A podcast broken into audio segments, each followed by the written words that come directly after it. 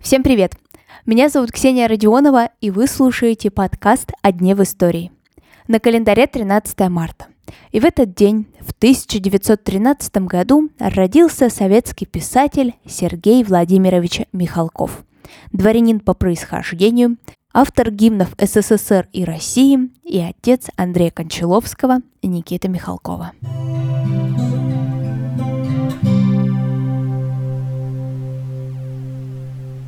В роду писателя можно найти такие фамилии, как Пушкин, Ганнибал, Глебов, Голицын. Но свое дворянское происхождение Михалкову приходилось скрывать, чтобы не вызвать вопросов и подозрений в советское время. Кстати, иногда в этом дворянском роду можно найти ударение на «а» – Михалковы. В юности Сергей Владимирович был увлечен девушкой, которую звали Светлана. И чтобы привлечь ее внимание, решил написать для нее стихотворение и выпустить его.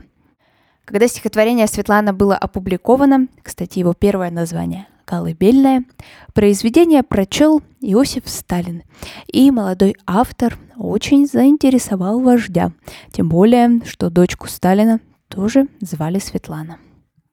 Страшный для российской истории год 37-й. Для Михалкова был очень даже неплохим. Выходит его первый сборник стихов, и рождается его сын Андрей, режиссер Андрей Кончаловский, при рождении Андрей Михалков. Дети писателя вспоминают, что внимания он им уделял немного. Да и вообще маленьких детей Сергей Владимирович не особо-то любил. С внуками начинал общаться, когда они уже становились постарше. Воспитание его было жестким, но, конечно, большую часть времени детям уделяла его жена. Взаимности от Светланы Сергей Владимирович не добился, и его избранницей стала Наталья Кончаловская, дочь художника Петра Кончаловского и внучка художника Василия Сурикова. Она была старше его на 10 лет, и в этом союзе Кончаловская и Михалков прожили более 50 лет – за свою долгую жизнь Михалков познакомился со многими значимыми личностями. Но не ко всем он отнесся благосклонно. Например, участвовал в травле Анны Ахматовой и Бориса Пастернака, когда тому была присуждена Нобелевская премия по литературе. Михалков посвящает Пастернаку следующие строки. Антисоветскую заморскую отраву варил на кухне наш открытый враг – по новому рецепту, как приправу, был поваром предложен пастернак. Весь наш народ плюет на это блюдо, уже по запаху мы знаем, что откуда.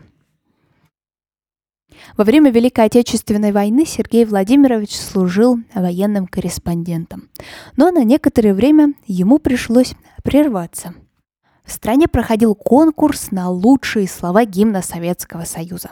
Михалков вместе с товарищем, писателем Эль Регистана, выигрывает этот конкурс. Сталин лично одобрил слова гимна. Правда, некоторые правки все-таки он внес. 1 января 1944 года впервые по радио звучит гимн Советского Союза – на протяжении времени гимн несколько раз видоизменялся. Сначала из него убирали слова о Сталине, потом и вовсе убрали слова. А когда уже Советский Союз развалился, было решено оставить музыку, но поменять и вовсе слова. И опять этой честью был удостоен Сергей Владимирович. По воспоминаниям детей Михалкова, когда Союз развалился, писатель продолжал оставаться исключительно советским человеком. Боялся доносов, различных слежек, и поездки за рубеж его приводили в шок. Михалков говорил, что жизнь у него счастливая. Не был репрессирован, не бывал в плен, не умер на войне. В 1988 году умирает жена Сергея Владимировича, Наталья Петровна. Дети и внуки вспоминают, что тогда Михалков потерял присущую ему жажду жизни. Но найти он ее все-таки смог, и в 84 года он женится на 36-летней Юлии Субботиной, физике и дочери академика.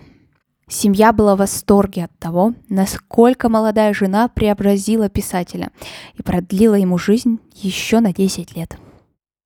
У Михалкова было отличное чувство юмора.